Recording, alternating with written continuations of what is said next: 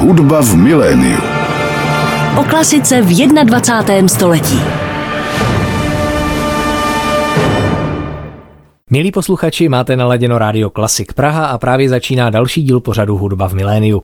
Jsem rád, že v něm dnes mohu přivítat českou houslistku, aktuálně žijící v Berlíně, která už v dětství patřila k výrazným houslovým talentům a od té doby vystudovala Pražskou konzervatoř, Akademii muzických umění i Berlínskou univerzitu Hanse Eislera.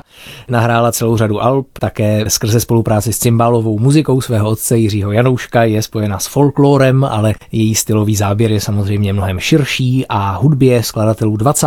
století se věnuje na svém nejnovějším albu, které vyšlo před pár měsíci a jmenuje se Lastre Bleu, tedy Modrá hvězda a jsou to skladby pro solové housle. Tak nejen o tomto CD si dnes tady na Klasik Praha budeme povídat s Markétou Janouškovou. Dobrý den. Děkuji vám za pozvání.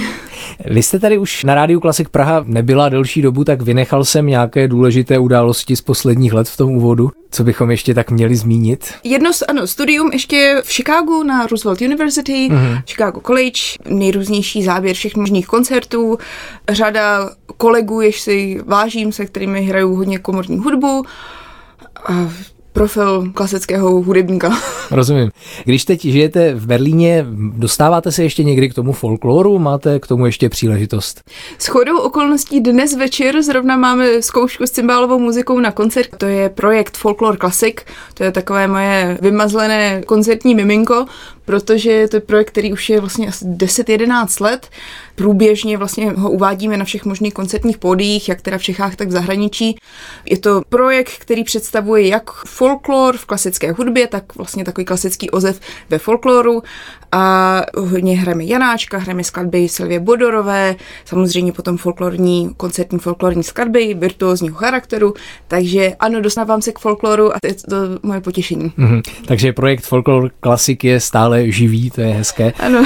Mimochodem, jak je v Německu vnímán ten český folklor? Obecně nejenom v Německu, ale v vlastně západních, východních zemích, kde vystupuji, tak eh, je český folklor nebo českomoravsko-slovenský vnímám velice pozitivně, samozřejmě, protože je to zajímavé, jsou to zajímavé, chytlavé rytmy, chytlavé melodie, takže zvlášť teda od kolegů svých zahraničních vnímám velice pozitivní reakce, že vlastně je to něco zajímavého a neříkám, že jsou závistiví, ale Možná těžší. až exotického. Je to, ano, je to exotické a vlastně i to, že já hraju v kroji, což hmm. taky pro ně najednou Ježíš, Ježíš Mara, to je zajímavý kostým, takže já myslím, že ty reakce jsou pozitivní. A přesně zase to vnímají trošku z té optiky, že já třeba můžu mít jiný pohled na skladby Janáčka, na skladby Bartóka a takzvaně jim rozumět možná trochu víc nebo jinak, prostě ještě z jiné optiky. Mm-hmm. Takže nejenom ty lidové písně, ale i skrze vlastně tu klasickou hudbu, která využívala folklorní prvky, se to tam nějakým způsobem dostává.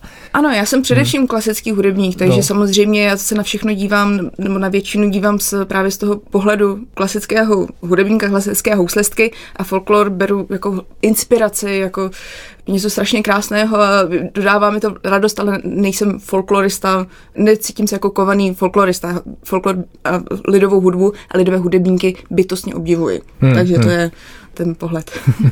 Vy jste vlastně, nevím, jestli to je úplně správný pojem, to zázračné dítě, ale byla jste zkrátka dobrá už v dětství, jestli to takhle můžeme říct. Vnímáte to dnes jako dospělá houslistka jako výhodu nebo nevýhodu? Já si nemyslím, že jsem byla považovaná kdy za zázračné dítě. Mě nutili cvičit. Stejně jako všechny takzvaně ty zázračné děti v hmm. mojí generaci nebo v jakékoliv jiné generaci. Takže ne, prostě stejně všichni, kdo, všichni z nás, kteří vlastně se věnují hudby profesionálně, možná na třeba solisti, tyčtější nebo úrovni komorního hráče, tak všichni jsme byli považovaní za takzvaně zázrační děti. Prostě no, možná jsme měli trochu větší dispozice, ale zázračné opravdu to nebylo. Jasně, takže nic výjimečného. Dobře. Ne, ne, ne, ten výraz nemám moc ráda.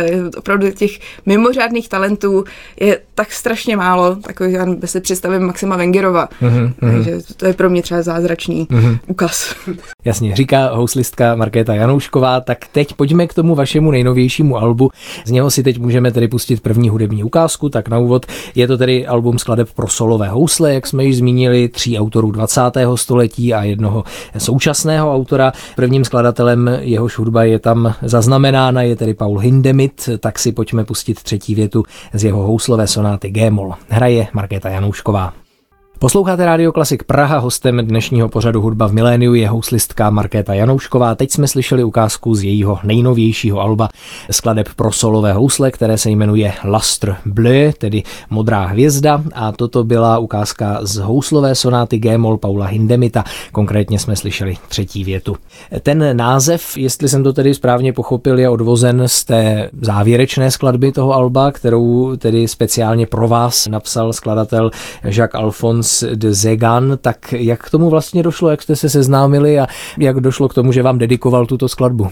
Já se s Jackem Alfonsem znám už poměrně dlouho z Belgie, kde on působí, je belgičan, a slyšel mě několikrát na festivalu Ulankor Art Festival a ta spolupráce, on je neuvěřitelně skromný člověk. První setkání s ním bylo, když já jsem tam měla recital pro housle a klavír a on obracel noty. Což pro mě bylo vlastně, když jsem tak zjistila, že je poměrně významný skladatel, který potom mimochodem se mu udělá opera, tak tohle to je, mi strašně líbilo. A nějakým způsobem jsme zůstali v kontaktu a vlastně během koronaviru, během prvního lockdownu mi poslal svoji skladbu, já jsem na ní neměla čas. A po půl roce jsem se na ní podívala, začala jsem ji studovat, začali jsme dělat společně editace, začali jsme společně vlastně tu skladbu aspoň trošku tvořit, on je velice vstřícný veškerým nápadům, i vlastně takovým houslovým vychytávkám, co se dá hrát, co se nedá hrát. A na závěr celého procesu mi řekl, že tu skladbu mi věnuje, že ho hrozně těší ta práce se mnou, takže takhle vznikla sonáta a vlastně nedávno, před pár týdny, mi přišla další skladba, kterou mi rovnou věnoval, takže na ní se moc těším, mm-hmm. takže ji nahraju. Zase. Prozradil vám autor, co to znamená ten název, co tím myslel, tou modrou hvězdou? Ano, to je, má to být trošku, já neumím francouzsky, takže nebudu to úplně vysvětlat, nebo, ale mají to být záblesky na nebi, to mají být záblesky hvězd a záblesky naděje. Mm-hmm. Z pohledu mě jako houslistky vlastně to jsou dvě roviny. Za prvý tedy, že jsou nejrůznější koncerty, které se konají pro podporu Ukrajiny a tak dále. A pak samozřejmě ty jednotlivé osudy, když já se znám s lidmi, kteří jsou z Izraele, kteří jsou z Palestiny. A to je vlastně třeba konflikt na Akademii Barnboim Zeit Academy. Hmm. A to je vlastně teď poměrně výbušné prostředí, hmm. samozřejmě, prostě protože sice máme ten jeden jazyk a to je hudba, Nicméně prostě každý z nás je trošku z jiného prostředí a teď díky válkám nebo kvůli válkám je to těžké. Mám kolegy, které obdivuju, jsou z Ruska, mám kolegy, kteří jsou z Ukrajiny co dělat. Hmm, jasně. Spojování národů prostřednictvím hudby je hezká myšlenka, ale jsou prostě extrémní situace, no. kdy přesto nejede vlak. Ano, v některých situacích je to ošemet, hmm. velice ošemetná záležitost. Hmm, jasně. Tak pojďme se vrátit radši k veselějším tématům. No, na tom sedečku vy se tam hezky usmíváte na obalu, tak řekla byste, že to je pozitivně vyznívající album, tedy vlastně, přestože ty skladby vznikaly vlastně v docela těžkých dobách, že jo, to jsou 40. Ano, ano. léta minulého století, nebo konec první světové války dokonce v Hindemitově případě, tak řekla byste, že to album je optimistické?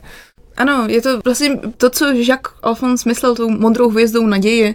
Já to beru jako takovou vlaštovku. Pro mě to bylo vlastně z té osobní stránky, pro mě to bylo vlastně jako hrozně krásná spolupráce, krásný vznik toho alba, krásná spolupráce se zvukovým mistrem, se režisérem, jak teda už z Genuine Classic, tak s místním Jakubem Hadrobou, kterého taky zase obdivuje jeho umění. Takže ano, to CD pro mě osobně je velice pozitivní. Já bych byla ráda samozřejmě, aby se každý z té hudby byl schopný vzít, co prožívá, ale pro mě osobně to album je nějakým způsobem, je to určitý milník a mu nechci přisuzovat, že to je čistě pozitivní nebo čistě negativní, ale prostě je to, ano, je to energický. Mm-hmm, rozumím. Tak když jsme, tedy, když jsme tedy teď mluvili o té skladbě, mm. kterou vám věnoval Jacques Alphonse de Zegan, tak si z ní pojďme poslechnout rovnou ukázku, bude to druhá věta a zahraje nám ji Markéta Janoušková, která je mým dnešním hostem. Posloucháte Radio Klasik Praha v pořadu Hudba v miléniu je dnes mým hostem houslistka Markéta Janoušková a teď jsme slyšeli ukázku z jejího nejnovějšího alba Luster Blé, což je i název sonáty pro solové housle, ze které jsme teď slyšeli druhou větu a kterou houslistce věnoval žijící skladatel Jacques-Alphonse de Zegan. To album, musíme říct, je tedy i hezky modře provedeno, včetně Děkuji. bukletu i včetně disku samotného. Modré housle nemáte, to mají jiní. To mají jiní. ano. to už je zabrané. Na jaký nástroj vlastně teď aktuálně hrajete? Co máte za housle?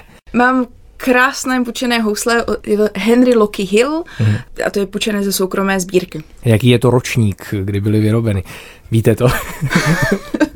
1870. Jo, jo, tak 19. století. Tak to je hezké, to se zrovna asi k téhle hudbě hodí, že jo, poměrně ten zvuk těch houslí, nebo? Ty housle jsou krásný. Jo. A myslím, že se, jakákoliv hudba se na ně hodí. Je to nástroj, který mi vyhovuje, já už na ní hraju vlastně poměrně dlouho, takže je to moje součást taková. Jasně. Že jsem ráda, že na ní můžu hrát nahrát celé album na solové housle, mimochodem aniž by tam byly nějaké jiné nástroje, to chce asi hodně plánování, aby se to nějak zajímavě celé vystavilo, aby tam prostě byl nějaký průběh dramaturgický a tak dál, tak jak dlouho jste to vlastně připravovala, jak dlouho jste to z toho hlediska programového připravovala to album?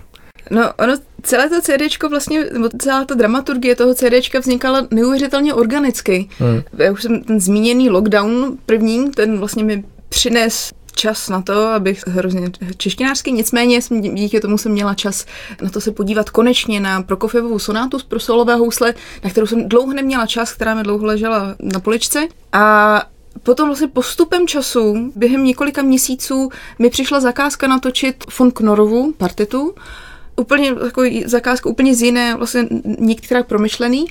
A když jsem si u Knorovi četla víc, zjistila jsem, že to byl velký přítel Paula Hindemita, což mě vlastně taky zaujalo. Koukala jsem se na jeho skladby pro solové housle, protože pořád lockdown, takže samozřejmě bylo jednodušší hmm. hrát skladby pro solové housle, než teda bohužel s kolegy. A zase shodou okolností mě vlastně v té době přišla ta skladba od Jaka Alfonze, Viděla jsem v tom najednou takové paralely v těch skladbách, že všechny jsou napsané v takovém určitém neoklasicistním stylu. Samozřejmě každý ze skladatelů se to nějakým způsobem překládá do svého skladatelského jazyka. Nicméně jsou tam vlastně poměrně zásadní paralely. A to natočení také vlastně celý pak ten projekt vznikal také velice organicky, přirozeně a všechno se dařilo poměrně dobře. Vlastně se třeba sehnat finance, sehnat label, sehnat zvukového mistra, prostor a tak dále, takže vlastně všechno tak nějak zapadalo do sebe přirozeně. Takže... Mm.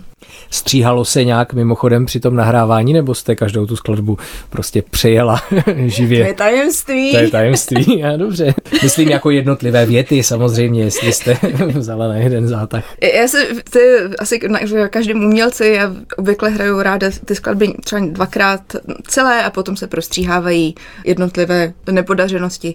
Ale popravdě řečeno, já nevím, kolik bylo u jakých skladeb střihů. Mm, to jasně. upřímně nevím. Takže o to se staral režisér a mistr zvuku, jasně. To mm. jsem měla právě štěstí mít dobrého režiséra, dobrého zvukového mistra, mm. kteří se o to postarali. Jasně. Zmínili jsme už to jméno Ernst Lothar von Knorr, což je teda poměrně neznámý skladatel asi, alespoň tady u nás. Už jste tedy říkala, že to byl Hindemitův přítel a vrstevník, tak co o něm vlastně ještě víme, co bychom o něm mohli říct posluchačům? Víme, že to byl houslista, hmm. víme, že má poměrně obsáhlé dílo, nicméně ne všechny skladby jsou na stejné skladatelské úrovni. Víme, že učil v Berlíně, víme, že působil hodně v oblasti Frankfurtu. Hmm. Dobrá, tak si pojďme teď poslechnout tedy jeho hudbu. Z té jeho partity G-moll pro solové housle jste vybrala třetí větu Čakonu. Hraje houslistka Markéta Janoušková, která je mým dnešním hostem. Na Rádiu Klasik Praha posloucháte pořad Hudba v miléniu. Mým dnešním hostem je houslistka Markéta Janoušková, která na své nejnovější album Luster Bly nahrála skladby čtyř autorů, tří skladatelů 20. století a jednoho současného autora. My jsme teď od Ernsta Lothara von Knora poslouchali čakonu z jeho partity pro solové housle G-moll. Eh, abychom od toho Alba na chvíli odbočili, tak já vím, že vy se teď v poslední době tedy hodně věnujete kabeláčovi a to i v rámci nahrávacího projektu. Pro německý rozhlas je to tak? Je to projekt německého rozhlasu eh, Deutschland von Kultur a vydávat se to bude u rakouského vydavatelství Capriccio. Uh-huh. A tam tedy jste nahrála Kabeláčovi skladby spolu s členy Berlínské filharmonie, jak jsem pochopil. Jak je vlastně Kabeláč mimochodem v Německu známý? Hrává se tam jeho hudba?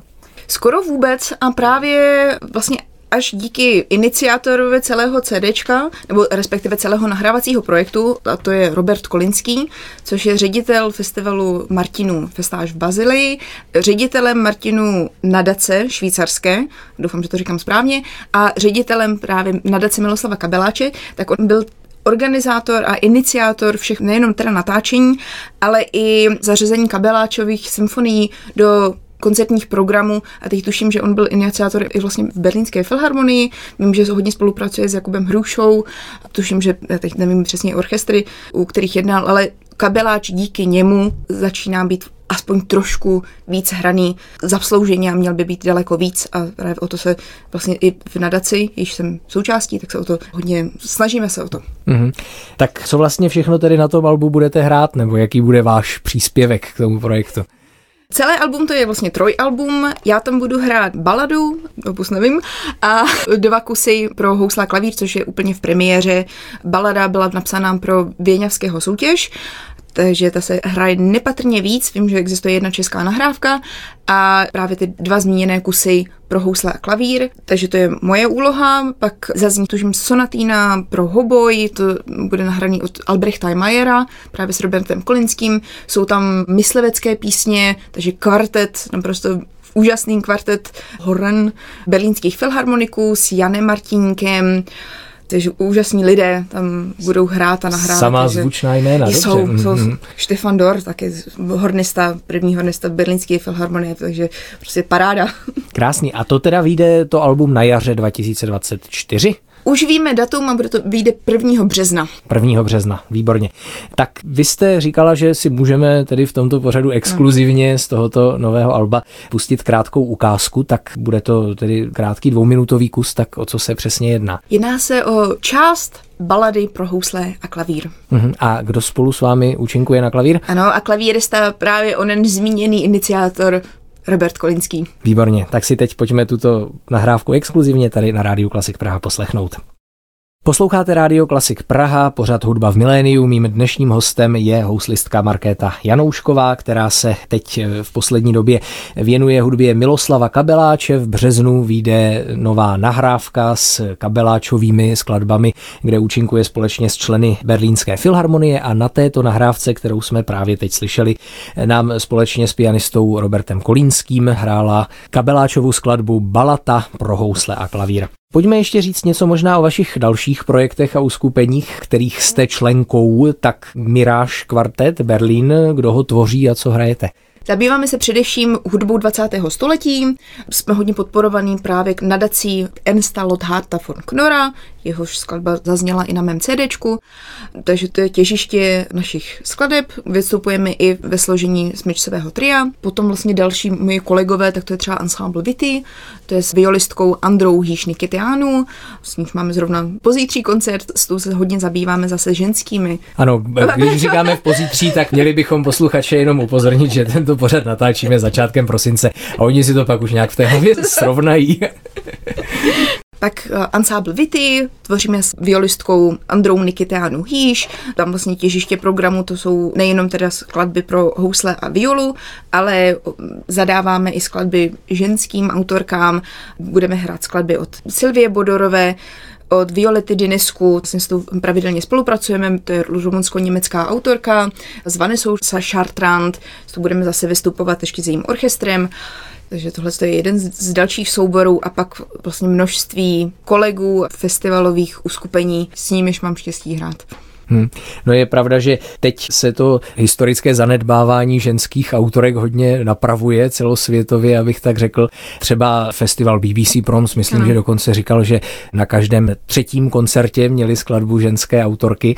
Myslíte si, že by na to měly existovat nějaké kvóty? Kvóty ne, hmm. nicméně to ne, to ne uměle, nicméně si myslím, že zvlášť generace možná moje a mladší má asi větší uvědomění rovnoprávnosti hmm. a asi i možná větší povědomí o skladatelkách a hmm. hudebnicích, takže se kvóty hmm. ne, nicméně prostě uvědomění možná. Jasně, ono i historicky je tam stále co no. objevovat, že jaký repertoár tedy ještě kromě toho kabeláše třeba vás teď aktuálně zajímá? Máte ještě něco, co byste chtěla třeba během roku 2024 provést nebo nahrát? Nahrávat o tom mám v plánu další CD, respektive mm. další album, ale to bych se s dovolením teď ještě nechala pro sebe. Mm. Nicméně já sice teď mám, nebo měla jsem posledních několik CDček tendenci nahrávat skladby modernějších skladatelů. Ráda bych se zase vrátila teď trošku postupem času zase k trošku starším skladbám romantismu. Mm. A já vlastně mám záběr veškerý, se nespecializuju na jenom soudobou hudbu, ale vlastně ten záběr na těch koncertech tak jako také velice pestrý a prakticky je od baroka až po hmm. právě žijící autory. Takže tak. Tím, že teď žijete v Berlíně, tak to bych ještě využil a hmm. zeptal bych se, je tam něco, z čeho by se třeba mohla pražská nebo česká hudební scéna inspirovat, nebo z čeho bychom si mohli vzít příklad ohledně tamního hudebního života? Nevím, jestli si můžeme vzít příklad, nicméně možná asi větší otevřenost trendům v hudbě, ať už právě to objevování ženských autorek, nebo i možná třeba větší záběr právě na soudobou hudbu. A teď zvlášť teda, když se podíváme na možná programy klasické, nejenom teda v Praze, ale i na menších městech, a prostě v orchestrech, tak možná taky být trošku otevřenější a nebát se zařazovat víc experimentální repertoár, i když to může třeba znamenat prostě ne vždycky zařazovat známé skladby. Takže já bych řekla určitou otevřenost a to je obecně takové životní motto Berlína, hmm. až otevřenost až přeotevřenost. Hmm. A myslíte si, že tam směřujeme, nebo že ta česká hudební scéna se v tomhle směru třeba jako během posledních let zlepšuje, vyvíjí? Určitě, protože zase generace hudebníků, kteří teď vlastně jsou docela na výsluní, nebo ta mladší generace, tak většina z nich stejně studovala v zahraničí a mají vlastně i ten vliv prostě zahraničních zkušeností, ten vliv těch kontaktů zase prostě s jinými hudebníky, s jinými pohledy si myslím, že je tam strašně znát. Takže ano, za mě určitě se, zvlášť třeba ve vedení orchestrů, je třeba napad teď Petr Popelka se Sočerem, tak je třeba vidět, jak se vlastně snažil o aspoň trochu novoty, nebo prostě jako takový novátorský trošku přístup k programům a tak dále. Hmm, hmm. Tak doufejme, že tento trend bude pokračovat. Z vašeho nového alba Luster Bleu, tedy bychom si mohli na závěr dnešního pořadu ještě pustit ukázku z té Prokofjevovy sonáty, která vlastně byla tak trochu u vzniku celého toho alba, takže z tohoto díla jste vybrala druhou větu. Zahraje nám ji houslistka Markéta Janoušková, která byla dnes mým hostem pořadu Hudba v miléniu. Já jsem tomu velice rád, tak děkuji vám za rozhovor, přeji, ať se vám daří, přeji vám mnoho hezkých projektů v roce 2000 2024 a budu se těšit někdy opět naslyšenou. Děkuji vám moc za pozvání, bylo by potěšením. A od mikrofonu se pro dnešek loučí Ondřej Fischer. Hudba v miléniu.